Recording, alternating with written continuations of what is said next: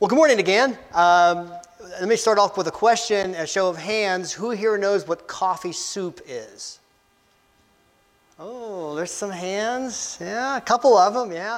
Um, I remember my, my, my parents having coffee soup when I was little. I mean, this, this goes a way back.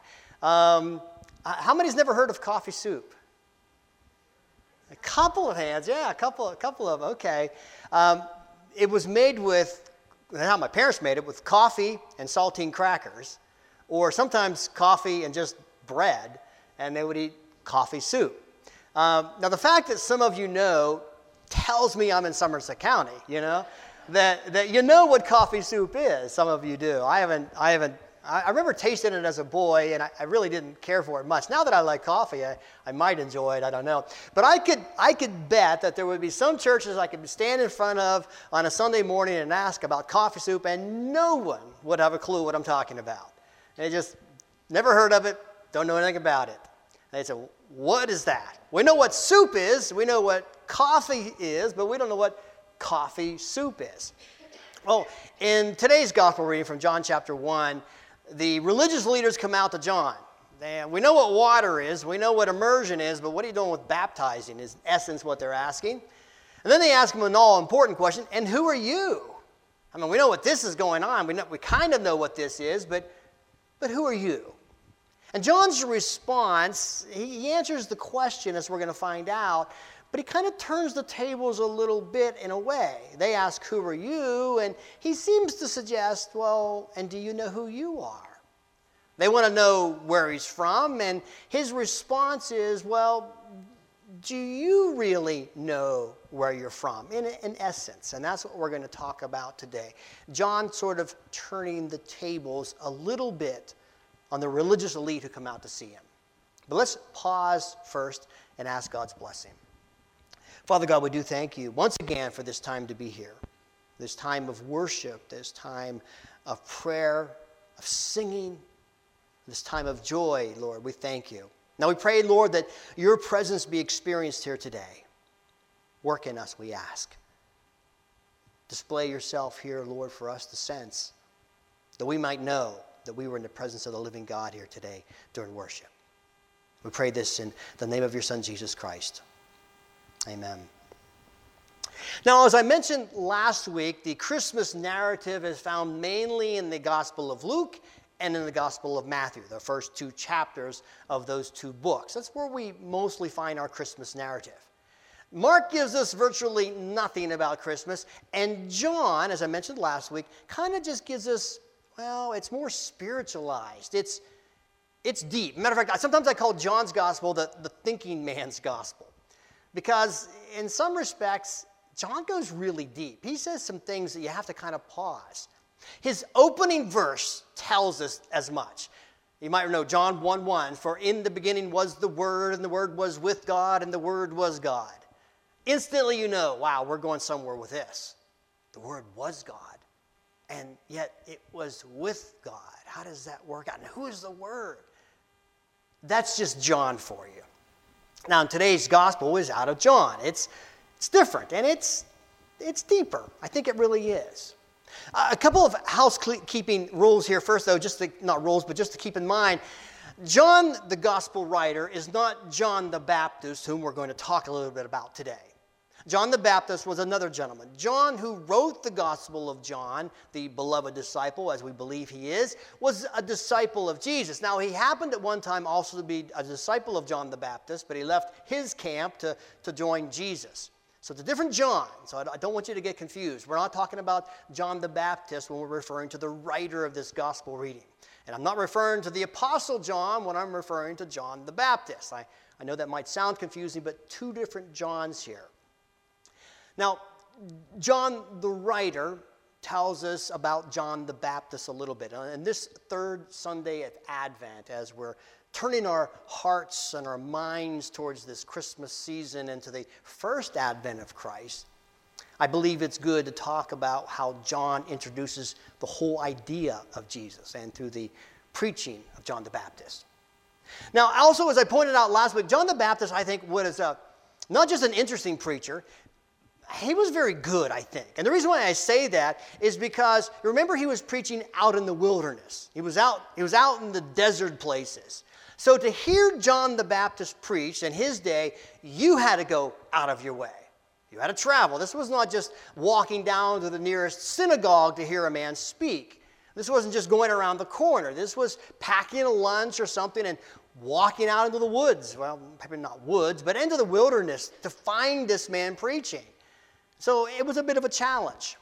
Now, today, some, some people will go out of their way to go to certain churches. Some of you may have actually driven a distance to get here today. It's not completely unusual, but it, it's, it's a little bit of a challenge. I mean, who's going to go out of their way to hear this guy back in the wilderness preach? So I, I think he was a good preacher.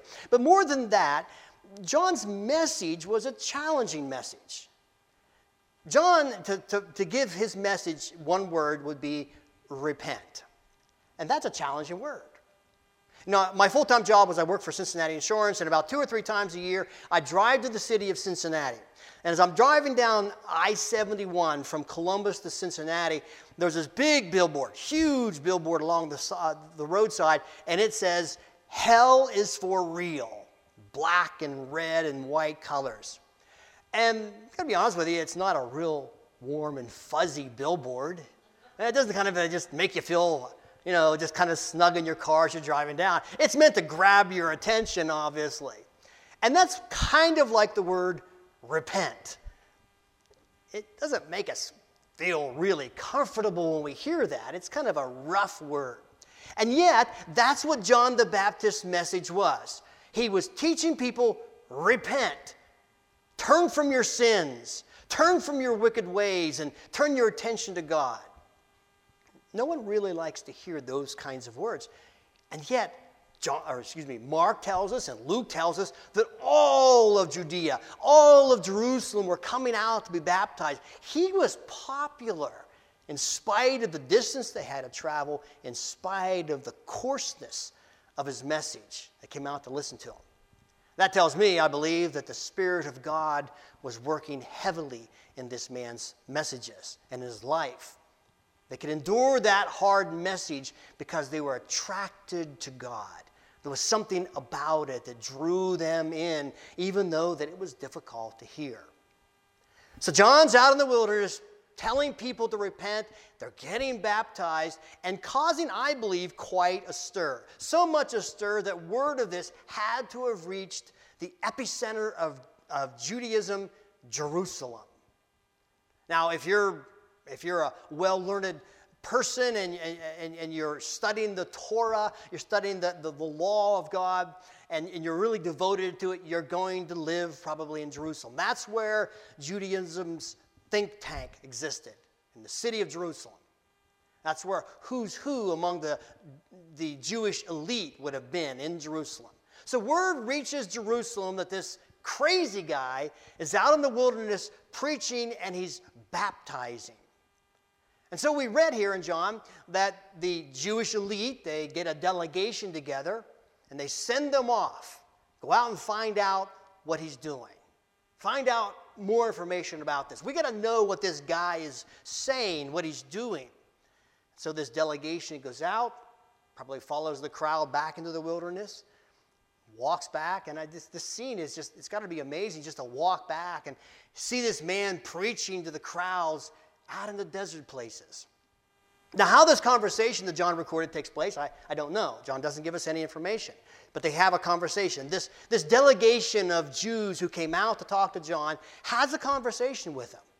Now, whether this occurred shouting across the Jordan River or maybe they sat down with him, maybe John invited him into his tent for some wild locusts or honey. I mean, I don't, I don't know. Maybe they sat down and, and John just invited them in to talk to him. We don't, we don't know. We don't know how this took place. But they asked him a question and they said, Who are you? Who are you? Now, John's re- reply gets right to the heart of the matter because the first thing that John, the writer, tells us that John the Baptist said was, I'm not the Christ.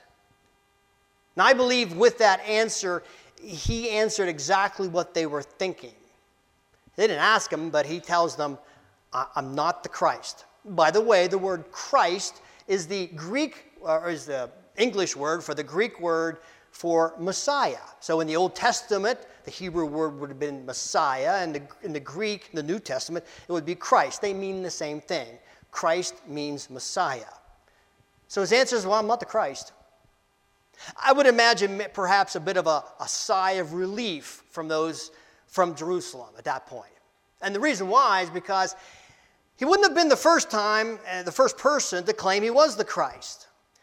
A Jewish historian by the name of Josephus, who comes about a bit later, records that during this era there were many Christs who arose. Many of them claimed to be the Messiah, led some revolts and did some things and were put down. And, and so it was actually becoming rather common. And so when this John the Baptist tells them, Well, I'm not the Messiah, I would imagine they felt, Okay, good. Or really a little relieved at that. Uh, now, interesting, I think that there was a heightened awareness during this first century, an expectation for the Messiah, for the Christ. Two reasons for that. One is in Daniel chapter 9, uh, there's a prophecy given by Daniel during the Babylonian exile. It's often called the 70 weeks prophecy. And Daniel prophesied, and I'm, it's very detailed, I'm just going to kind of give you the summary of it. Daniel prophesied that when one of the decrees issued for Israel to go back from captivity to their land, that the clock begins to tick, and 483 years would go by and then the Messiah would appear. So I think that those who knew something about prophecy in those days, those who knew something about the scriptures, would have known hey, he's going to come soon. According to Daniel, our prophet, there was a prediction made that the Messiah would come. And if we look at the time charts, it's going to happen about now. Another prophecy given in Genesis chapter 49 is that the scepter would not leave um, Judah until the Messiah came. Again, that's just sort of a rough overview of that prophecy. And the scepter had kind of left Judah. Herod was now the king. And so they recognized that as being another sign. He must be here. He, he must be around here or about to be revealed. So there was a really heightened awareness, a heightened expectation that the Messiah was going to come on the scene any moment. So when they hear this crazy guy out in the woods preaching, they go out to ask him, and he says, I'm not the Messiah. I'm not the Christ. And then they ask him, Well, then, are you Elijah?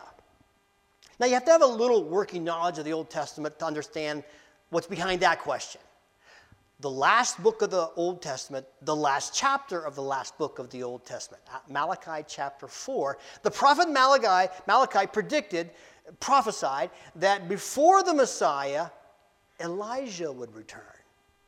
And so they knew that there would be this Elijah coming back before the Messiah. And so they asked him, Well, then are you Elijah? Now, I got to unpack this just a minute because this can be confusing if you know your New Testament. He says, No, I'm not Elijah. And in Matthew chapter 11, Jesus identifies John the Baptist as Elijah. He said, if you're willing to receive it, he is Elijah.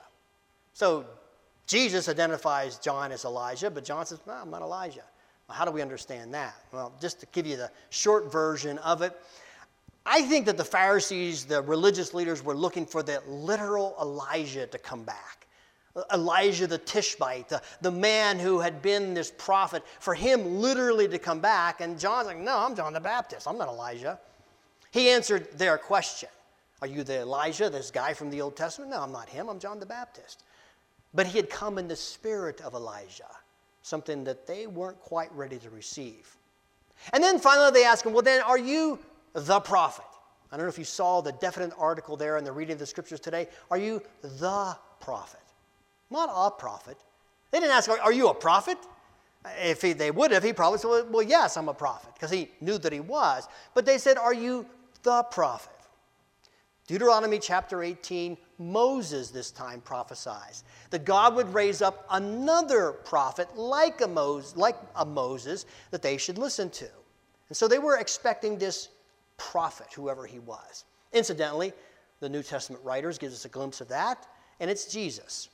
Uh, Peter says that in Acts chapter 3, and uh, Stephen says that, I think, in Acts chapter 7.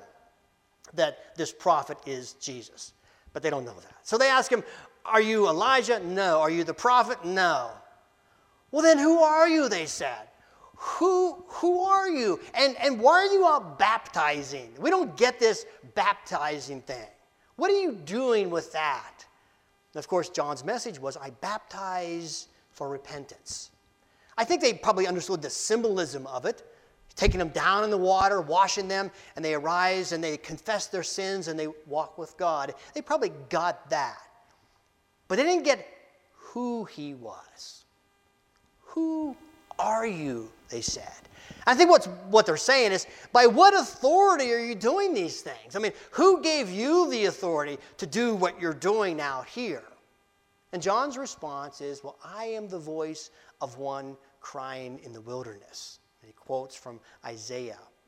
I'm just this voice that God said was going to cry out in the wilderness. Come on, guys, you should know that one, he seems to suggest to them. That's who I am. And they said, Well, then why are you baptizing? And John says, Well, I, I'm baptizing with water. And then he says something really interesting. But there's one standing among you whom you do not know. And I'm not worthy to even unbuckle his, the, the lashes on his sandal. And he is coming. Now it's interesting, he said, There's one standing among you. Now I don't know if what he's implied is he's looking past the shoulders of these religious elite, and there stands Jesus in the background. He does appear the, the next day to be baptized by John, or whether he just means he's already present. But what he says is, You don't know him. You're trying to find out who I am, and I'm telling you, you don't know who he is. Now, I, I, think he was talking more, this is the, the deepness of John that I referred to. This is John kind of writing with a double meaning sometimes. John did that a lot. There's something deeper to John. Yeah, you don't know who he is. He hasn't been revealed yet, but you also don't know him. You don't know him. And I think John implies more to it than just simply you don't know his name. You're not familiar with him. This would be something that Jesus picks up over and over and over in his ministry as he deals with the religious elite in his day. They didn't know him. It comes to a head, and so to speak, in John chapter 8, where he's discussing with the Pharisees who they are, really. And he said, I know you're children of Abraham, but you're not children of Abraham. And I'm, uh, they don't even know how to make that calculate. What do, what do you mean? We're, we're Abraham's children. He said, Yeah, I know you're children. I know you're descendants of him, but Abraham believed and you don't. Therefore, you're not real children of Abraham. And then he goes on to say, Actually, you are sons of your father, the devil. That's kind of tough words. Well, I think what Jesus is saying is, you're, you're, you're not of me. You're not from me. You, you, you don't know me. And I could imagine that those words just are incalculable in their minds. It doesn't even compute. What do you mean we're not children of Abraham? I mean, what, what, what are you trying to say to us, Jesus? Because this is, this is Jewish elite here. These are the men who have studied, who know the Torah, who could quote to you not just chapters, but entire books of it. These are the men who had given their lives to studying and knowing God. And here this man in front of them says, But you don't know him. You don't know him. And I don't think they really were able to handle that. What do you say? What do you mean we don't know God? You know, as you know, I, have shared many times, I, I go to the, to the jail to hold Bible studies. And sometimes I think in environments like that, and also at the drug rehab place where I hold Bible studies, that the, the lines aren't quite as blurred as sometimes I feel that they are in churches. And let me, let me explain a little bit. When, when I get to a Bible study in the jail, I have people who have robbed houses, who have stolen money from, from Uh, relatives, from their own family members. I have people who've done a lot of bad things. And when one of them, well, when, when the, the, the switch gets flipped in their lives and suddenly they become followers of Jesus Christ, there's a, there's a real change, it seems. Because those things that they used to do, they no longer walk in them. And in that sense, the line isn't, it seems, as blurred to me, to me, in their lives. But in churches, well, I'm just going to take it for granted, there probably are, are very few thieves in here. I mean, you don't make your business robbing people. That's not, that's not how you get by. That's not the things you do. You're generally good people. And therefore, when, so, when a good person gets turned on to God, when a good person begins to follow Him, who begins to know God, well, they continue in their goodness, and it's kind of hard for me to see that change. Because you go from being good to being good who loves God, if that makes any sense to you at all. But you know, but, but because of that goodness that a lot of us share, we can even get confused. Because we can start putting a reliance on our goodness, I suppose. I come to church. Every Sunday I come to church. I put money in the offering plate. I take a copy of the bulletin. Why, I, I, I, may, I even belong on a committee. I, I serve this church in some capacity. And all of those things are good, and I wouldn't discourage you from any of those things. But those things by themselves don't necessarily mean that you know God. A person who doesn't know God could do all of those things and still be no closer to Him than when they've started knowing God is not just doing good things.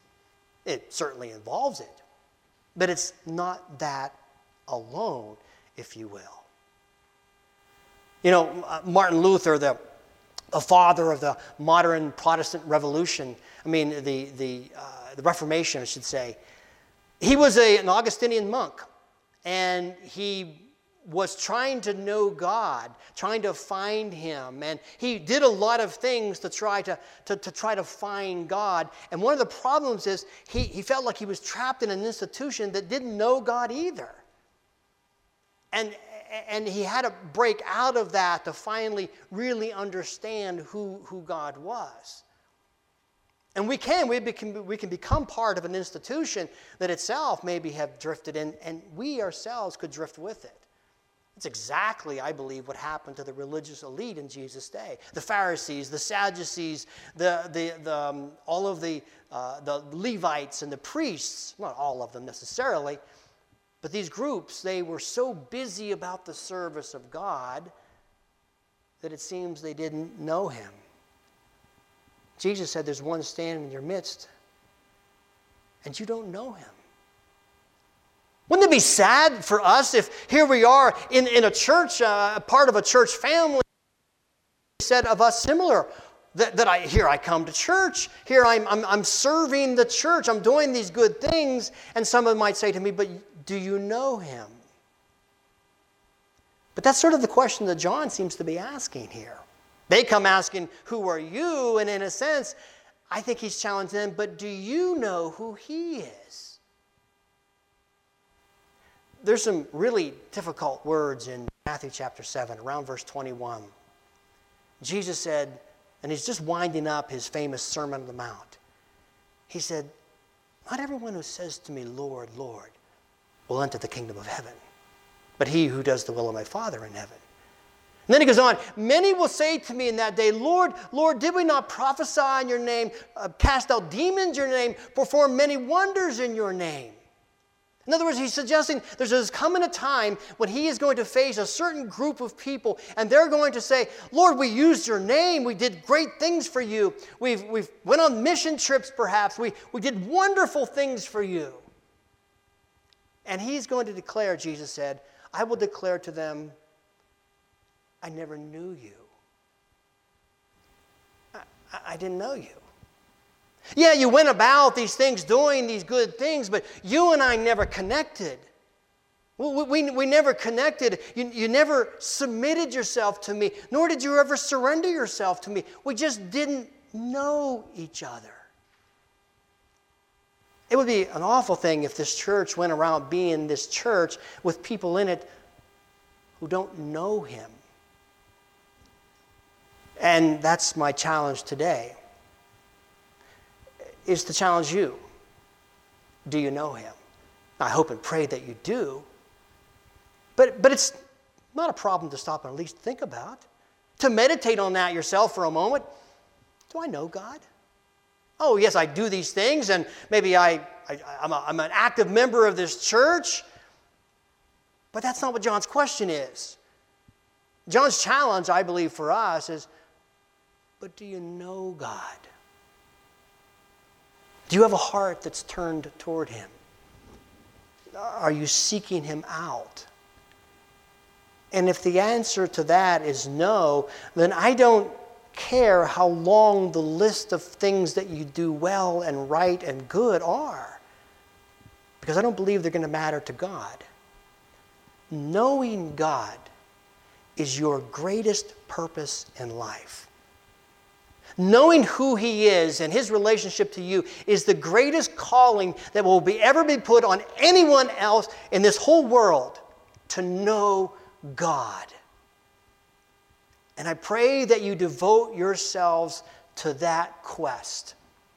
To somehow, whatever it takes, to go find God and to know Him, to walk with Him. Everything else pales in comparison to that one challenge.